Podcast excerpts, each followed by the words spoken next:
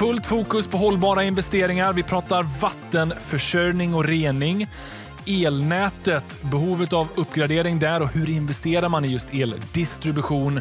Och hur går det i USA, Europa, Kina, den omställning mot just förnyelsebar energi och zero emission? Jag har med mig Kristoffer Haldin, Chief Investment Officer på Handelsbanken Asset Management och vi pratar hållbara investeringar. Nu kör vi igång!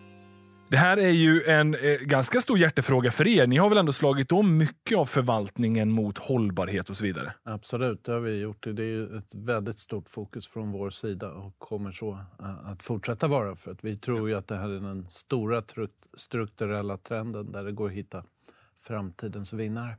Ah, just det. Och bara innan vi hoppar in lite mer så här i detalj i ESG-trenden, men på vilket sätt, så här, när ni då, Handelsbanken Asset Management, det är ju en stor liksom, förvaltare, eh, och många fonder och lite annat. Eh, så här, kan man slå om allting mot hållbarhet?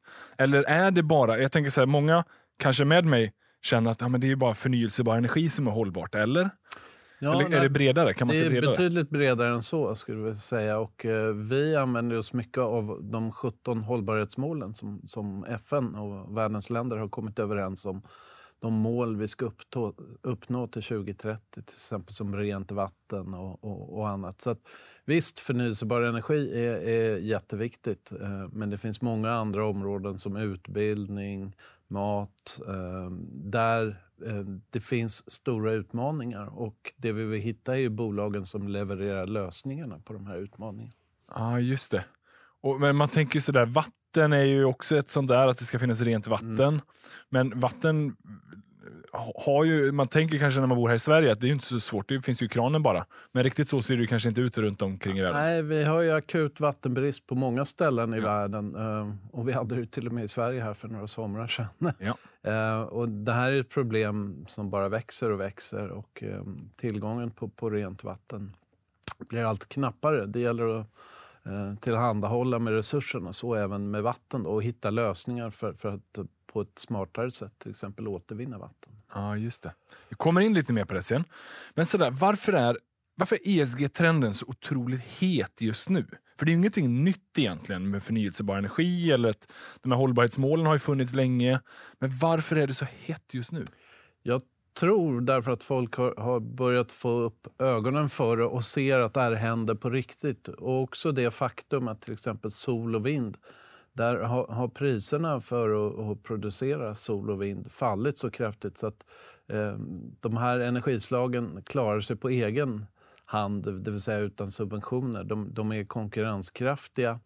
Och jag tror också att, inte minst uppmärksamheten på, på klimatproblemen som vi står inför. Det här är ett problem som måste lösas. Det, det är en jättestor utmaning som, som, som övertrumfar det mesta. Så in, intresset har väckt i takt med att man fått upp ögonen för de här problemen. Och man, också att man ser att det finns företag som levererar lösningar på problemen och även att marknaden nu faktiskt eh, har hittat saker som är konkurrenskraftiga. Ja. Ja, men det finns ju en lönsamhet i det. Mm. Alltså, som du säger, att de här solcellsproduktionspriserna har gått ner så pass mycket.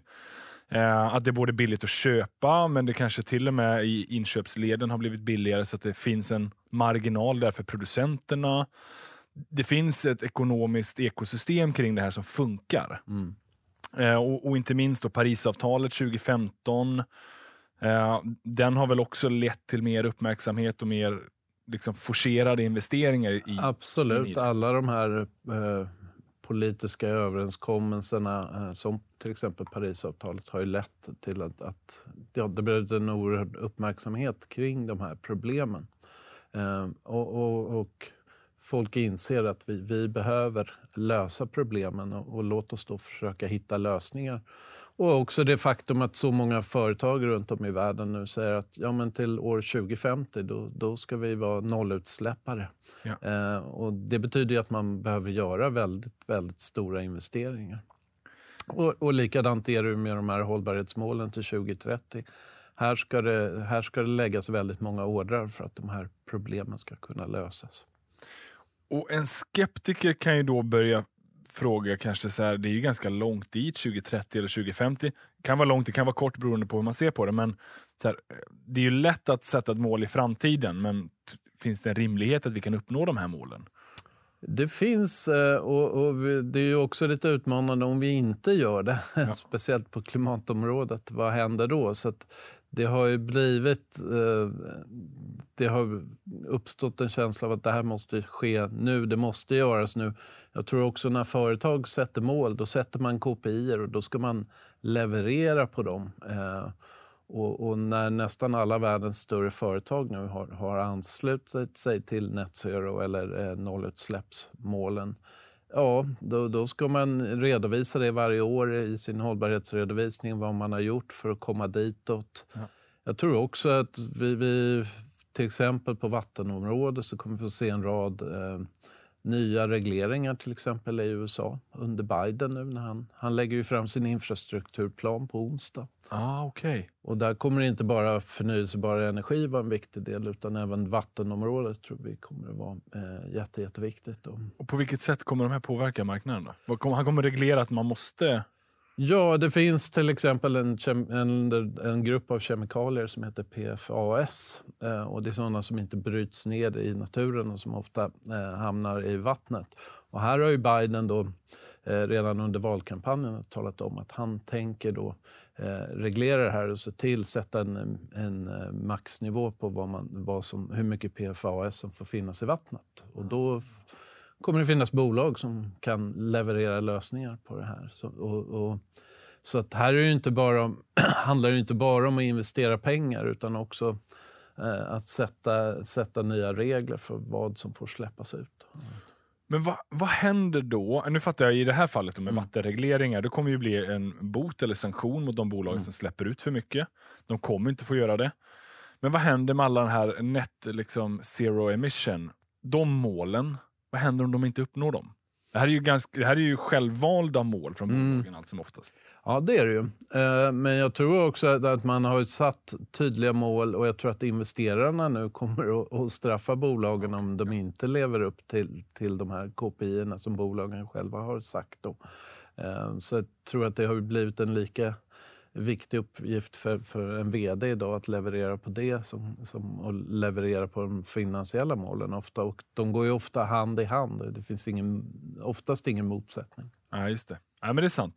Och sen tänker jag en intressant aspekt är ju också det här med att ja, men det är ju jättebra att företagen ställer om och sätter mål mot liksom, nollutsläpp, men det finns ju ofta ett ekonomiskt incitament från deras sida.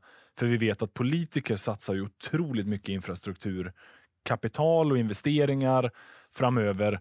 Så att, kan man inte säga lite att vi befinner oss i en situation där det nu börjar bli ganska självklart att man ska vara med på det här tåget? För både politiker, reglerare, jobbar i den riktningen. Bolagen har nu också insett att det är där framtidens det, intjäning finns. finns. Absolut. Här, här finns det jättemöjligheter. Här, här finns det stora order som kommer komma, äh, ligger och väntar om, om ja. man kan leverera på det. Det är här den strukturella tillväxten kommer att finnas framöver.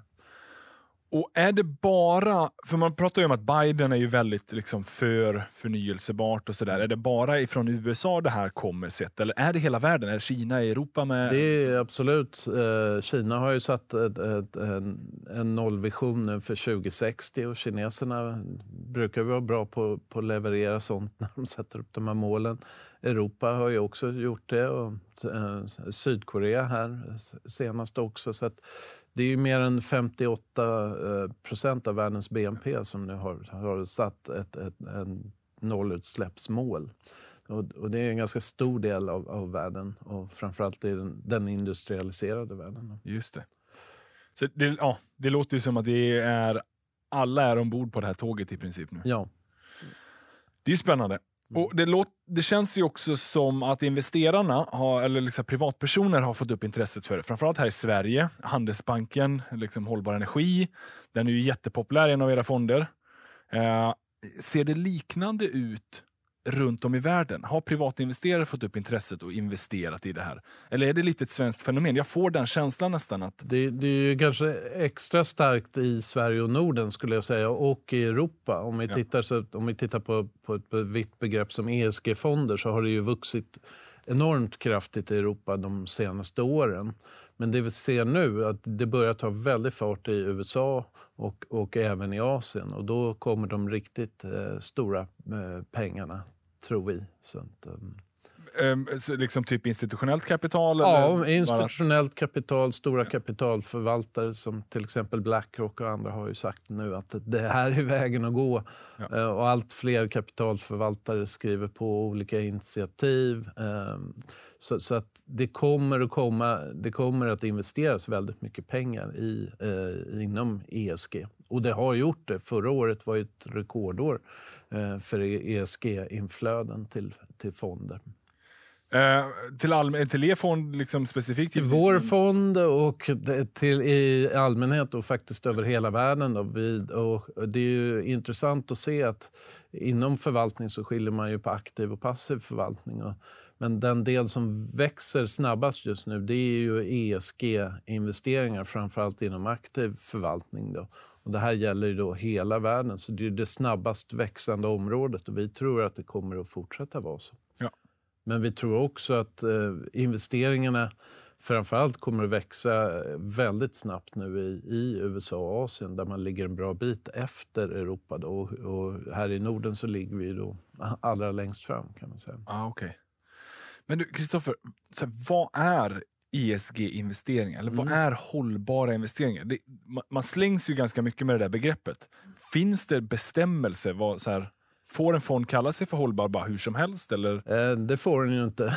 Utan det, det, man måste ju eh, anta ett visst antal kriterier. Och det, det, enklaste brukar man säga det är att man utesluter ett antal sektorer som kanske är eh, saker som är skadliga för människan som alkohol, tobak, eh, ja. Ja, pornografi, vapen och så vidare. Och, och även fossila bränslen. Då. Det är ju så kallade exkluderingsstrategier. Eh, sen finns det ju lösningsfonder där vår hållbar energi är ett exempel på. Där man försöker då investera i saker eh, som löser stora utmaningar på hållbarhetsområdet. Ehm, och sen finns det också bredare ESG-fonder som löser andra problem. Vi pratade om vatten här. Ehm, fonder som försöker lösa någon av de 17 hållbarhetsutmaningar vi står inför. Men sen måste man ju naturligtvis också kunna redovisa och och eh, visa hur de här bolagen bidrar till, till lösningar för att kunna kalla sig en hållbarhetsfond. Men, så att man kan ju alltså vara en hållbarhetsfond om man exkluderar, mm. säg oljebolag eller andra typer av negativa bolag. Mm. Men man kan också vara en hållbarhetsfond om man äger säg, stålbolag och annat som vill ställa om mm. sig. Som de, om de har kommit, eh, just definitionen av omställningsbolag, hur långt har de kommit på sin omställningsresa? Då? Vi har en ganska strikt definition av ja. att mer än 75 procent av de investeringar som ett bolag eh, gör måste gå mot just eh, omställningar och, och, en allt för stor del av, av bolagets intäkt, en, en, stor del av bolagets intäkter måste också komma eh, från eh, till exempel förnyelsebar energi. Ah, okay.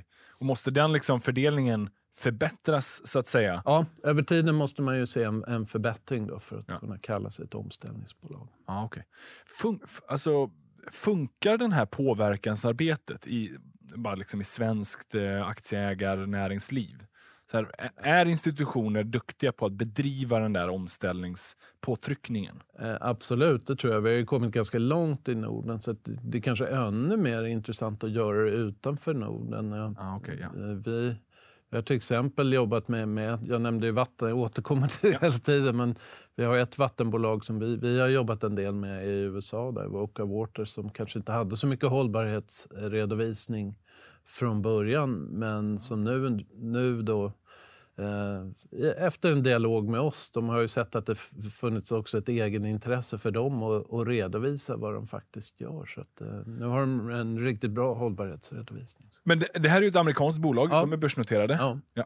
Och ni är ändå en så pass stor spelare att ni kan bedriva, alltså, ni, ni är ett svenskt fondbolag, en svensk ja. asset management. Det här är ju eh, vi gillar ju småbolag och det här är ett amerikanskt eh, småbolag då, som, som mm. är väldigt nischade inom området vattenrening.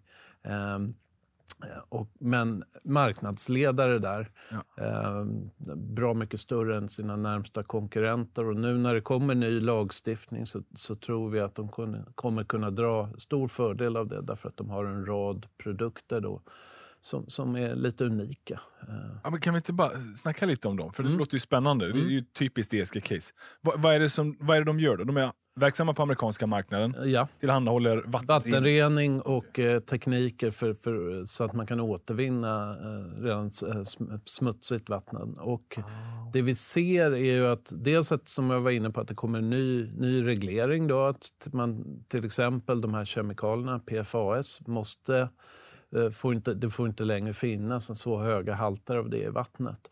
Och då måste man eh, införskaffa ny reningsteknik och annat. Och eh, kommuner och, och, delstater i USA har ju allt mer ansträngd ekonomi då. Och då kom, tror vi att de kommer lägga det här ansvaret för det här, hellre kommer de lägga ut det på, på företagen. Då. Företagen, de stora företagen och de mindre kanske inte riktigt har tid att ägna sig åt det här vattenproblemet. Men då, då kan Evoca Water komma in med lösningar eh, där man kan se till att både eh, förbrukningen av vattnet minskar, eh, vattnet blir renare eh, och de säljer vatten lite som en, en, en tjänst helt enkelt. Och, och, då blir det ganska bra intäkter på det där över tiden. Så ja. att, eh, och, men, men verksamma i USA, ja. hur mycket vattenbrist har USA? Min... Ganska mycket. Okay. Det, det, det, är ett stort, stort problem till exempel i delstater som Arizona, Colorado, eh, Kalifornien. Eh, vatten är verkligen en, en, akut fråga. Och Sen är det också så att idag eh, så återanvänder man inte så mycket av det vattnet. Det bara släpps ut och det är en hög grad av, av, av föroreningar också. Så det finns väldigt mycket att göra på det här området. Det andra är att infrastruktur, vatteninfrastrukturen i USA är, är uråldrig. Det har investerats väldigt, väldigt lite i vatteninfrastruktur de senaste 50 åren i USA. Så det är ett stort och eftersatt område.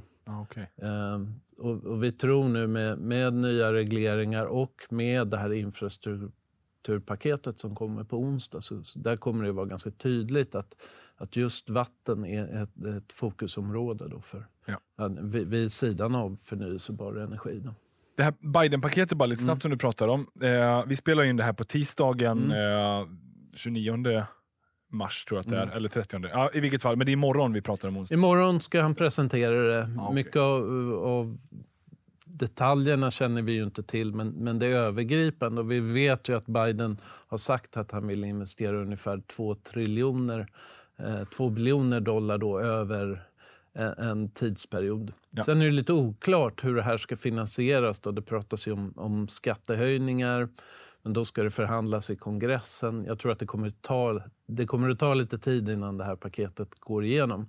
Men, men eh, centralt här är ju satsningar på, på transport, eh, till exempel ja, elbilar och annat. Och ja. Det kan vara sånt som laddningsstationer och annat. Att man kommer att ge subventioner för att bygga ut det snabbare. Eh, ja, också eh, kanske är, eh, vi får se transporter vad det gäller lastbilar, vätgas. Eh, det blir, det blir spännande att se exakt vad, vad, som kommer att stå i detaljen. Men det kommer också, som jag var inne på, att komma en del regleringar. Man kommer att behålla en del subventioner som har funnits för, för produktion av, av eh, förnyelsebar energi och sånt eh, ytterligare några år. Eh, så ett, ett, eh, ett ambitiöst program för att ställa om så att, så att man klarar klimatmålen. Så man, nu, man har ju återanslutit sig till Parisavtalet här så ja, nu gäller det att kunna leva upp till det. Och, så att, eh, jag förväntar mig ett, ett ganska stort utspel imorgon och sen väntar kanske långa och utdragna förhandlingar i kongressen innan man vet exakt var det landar. Just det. Men ni är ju ändå en så global förvaltare. Ni har ju möjlighet att mm. blicka över hela världen.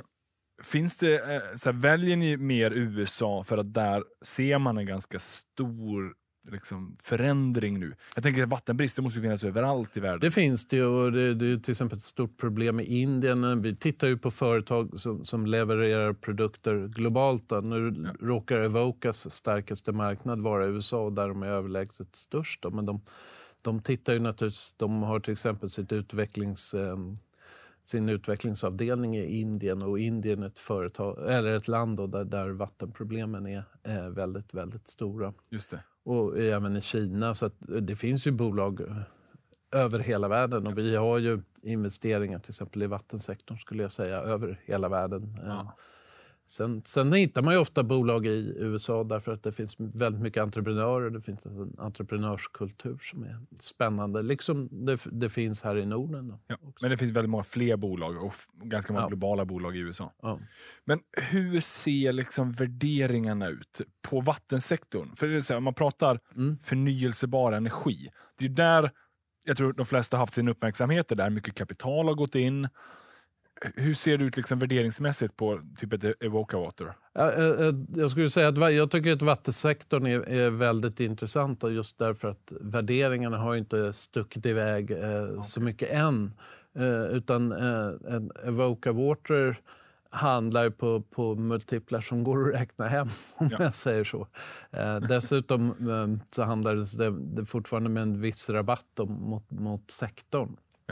Och sektorn i sig är ju, är ju eh, billigare än förnyelsebar energi därför att så mycket pengar har gått in i förnyelsebar energi.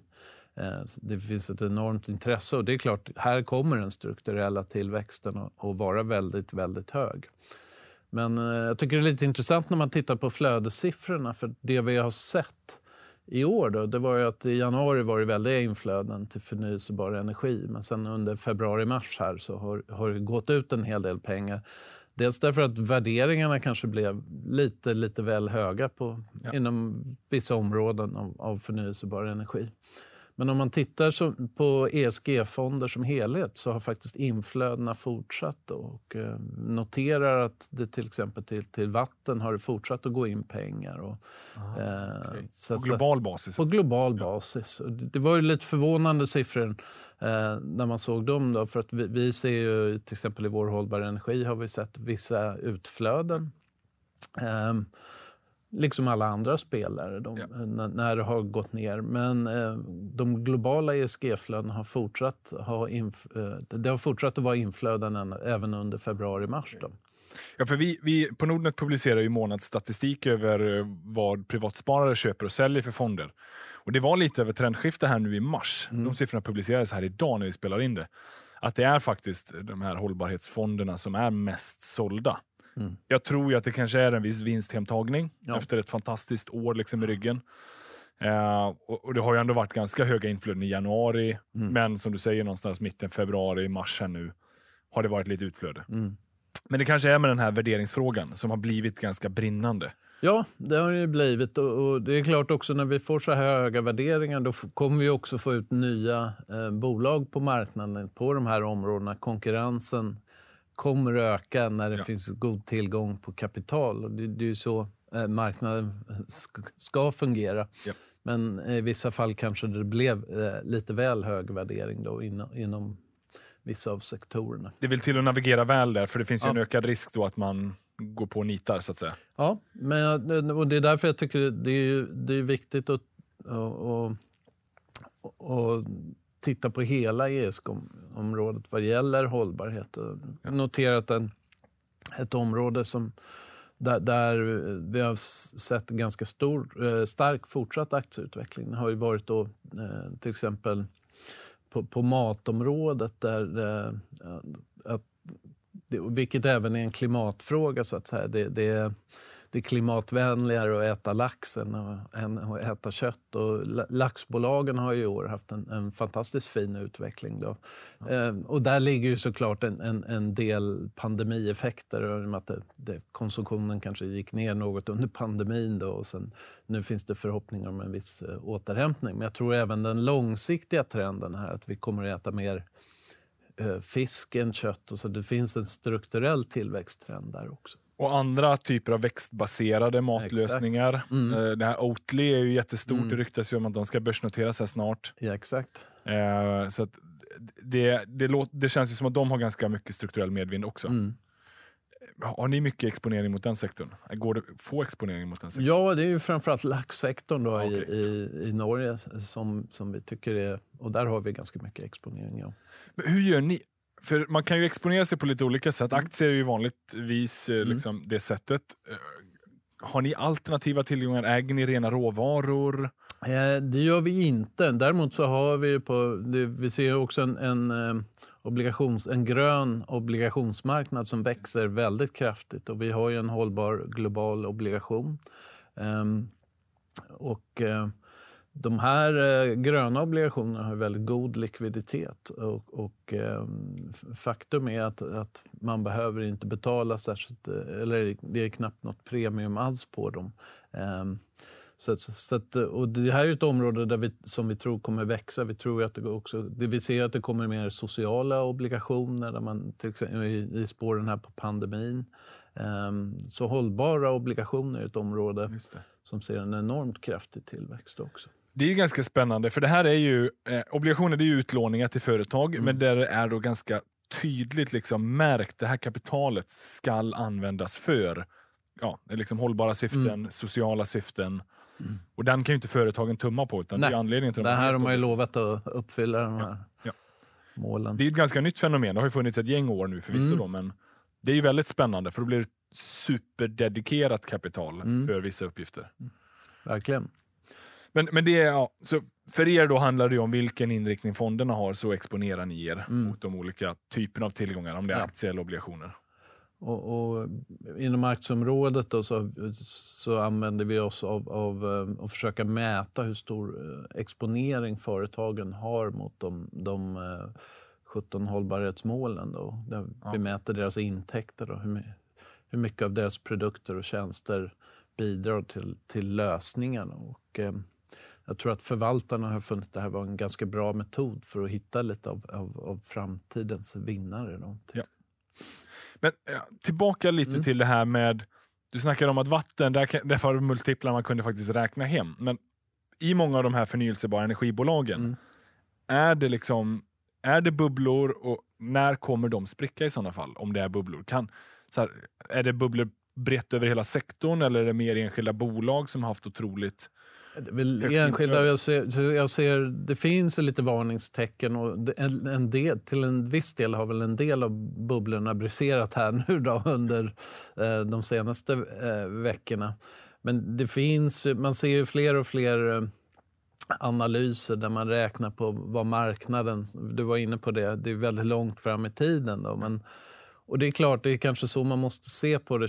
Kom, hur stor kommer den möjliga marknaden att vara 2035? Då? Men i de här analyserna så ser man att då har analytikerna kanske inte heller lagt in... Ja, men det, kommer, det finns gott om pengar, det kommer komma in nya konkurrenter, priset kommer att drivas ner. Utan man tror att de här bolagen ska ha samma marknadsandel fram till 2035. Och Och det är lite väl optimistiskt. det är nog lite väl optimistiskt därför att nu strömmar det in pengar i, i, i sektorn och det kommer att investeras. Så det gäller ju att hitta företagen som har eh, väldigt höga skyddsvallar, eller moat som man, som man brukar kalla det. Som, som har någonting som gör dem unika, som, som gör att de kan i alla fall hålla sina marknadsandelar. Då, därför att konkurrensen på det här området kommer att öka när alla ska in där.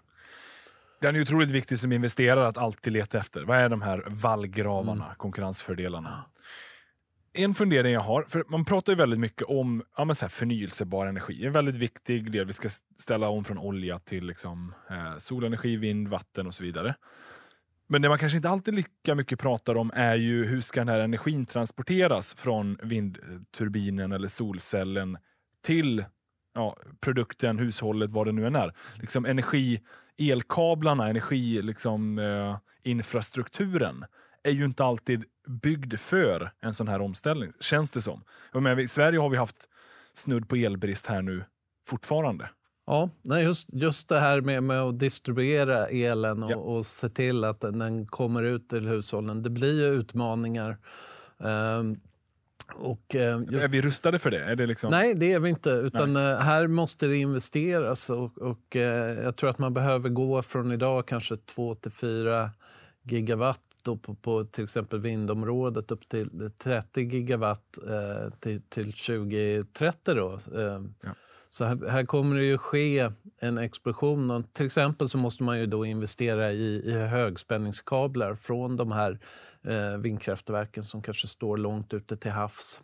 Eh, och det här är ju ett, eh, ett spännande område. Då. Samtidigt kan man kanske tänka så här ja, men hur avancerad är en högspänningskabel? Ja, det blir mer och mer avancerat. Eh, och, eh, det blir mer och mer last på dem ju. Ja, och så det är inte så enkelt. Det är inte, det är inte någon enkel eh, råvara. Även om, om det, och det är dessutom en marknad då, som har konsoliderat eh, de senaste åren. Då, så att det, det det finns ett antal spelare som, som är starka och som, som ligger i framkant. Då.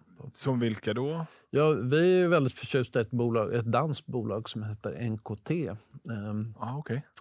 som, som är ledande på just högspänningskablar till eh, vindindustrin eh, och också när man bygger de här stora eh, elkablarna som ska distribuera de, de, de, ja, den här elektri elektriciteten. Helt enkelt. Men vem är kunden där? Är det är de som producerar vindturbinerna? Ja, eller? när man lägger ut sådana här stora projekt. Då, ja. så att, um, det, det, är, stora ordrar som man får. När man tittar på NKTs orderbok så ser den väldigt, väldigt stark ut för, för de kommande åren. Um, så här, här är ett bolag som har ett visst teknologiskt försprång. Då. Ja kan man alltid diskutera hur stort det är. Eh, men det är också en sektor eh, som har, har, haft det lite tufft i några år men där, där, marknaden har konsoliderat. Och där vi, tror, där vi ser att, att efterfrågan är nog större än utbudet så att de har en ganska god sits nu att få upp sina marginaler här framöver och, och växa. Och det är ett noterat bolag i det, Danmark? Ja. Det är ett noterat bolag i Danmark. Ja. Men är det här ett nordisk förteelse att vi har en underinvestering i elnätverket? Eller är Nej, det, ganska... det, det är ganska över hela världen. Jag tror, tror att i snitt så, så behöver man re, eller återinvestera i, elnäten eh, var 30 år kanske. Och nu börjar elnäten över världen vara 40 år gamla. Så att, eh, ah, okay. det är hög, dels behövs det åt, eh, investeras då bara för att hålla hålla infrastrukturen igång. Men så ser vi att infrastrukturen kollapsar på många ställen där det är underinvesterat. Vi hade ju ett problem här i Texas i vintras till exempel. Eh, vi vet också att... Off- Men vad var det som hände där? Ja, det var ju total kollaps i elnätet i, i Texas. Och, ja, det var människor som frös ihjäl. Och, Oj, jädrar! Ja, så att, eh, det var direkta konsekvenser av, av, av, en, av en ganska kraftig underinvestering eh, i många år. Där. Ja. Så att, eh, här behöver det hända saker. Och Likaså så vet vi då att det kommer att ske stora investeringar till exempel på, på vindområdet både i Europa, USA och, och Asien. Och där ligger ju då ett bolag som NKT som är framförallt starkt på den europeiska marknaden. Eh, men där även kommer det finnas möjligheter i USA. Okay. Ah. Även om, om, man kanske inte ska tro att NKT ska vinna massa stora order i USA. Utan det räcker nog med de år, möjligheter som finns och de order de, de redan har fått så att säga, i Europa. Ja. Det, det, är intressant att prata med dig, för man inser att det finns så mycket mer, så många fler aspekter i det än bara liksom, solceller och vindkraft. Mm. Eh, det, det, blir de som ska distribuera allting och, och sen har vi alla de andra hållbarhetsmålen som mm. man kan mappa upp mot.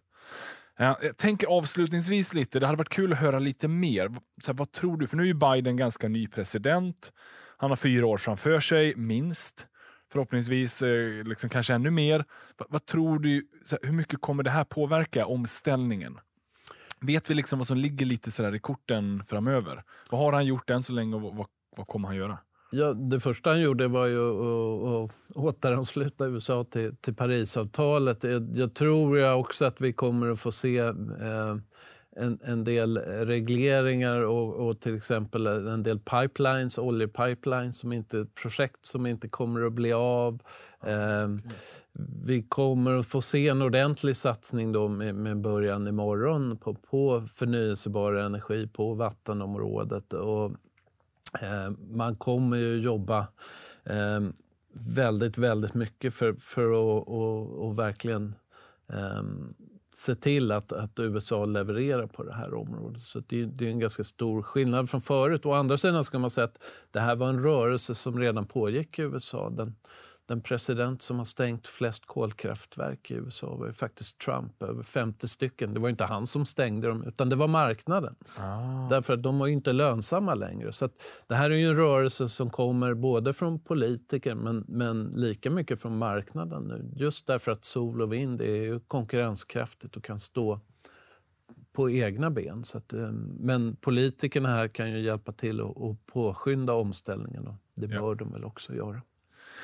Men det känns ju som att man har under många år pratat om amerikanska skuldberget liksom och med alla de här satsningarna, alla stimulanspaket mm. bara på grund av pandemin.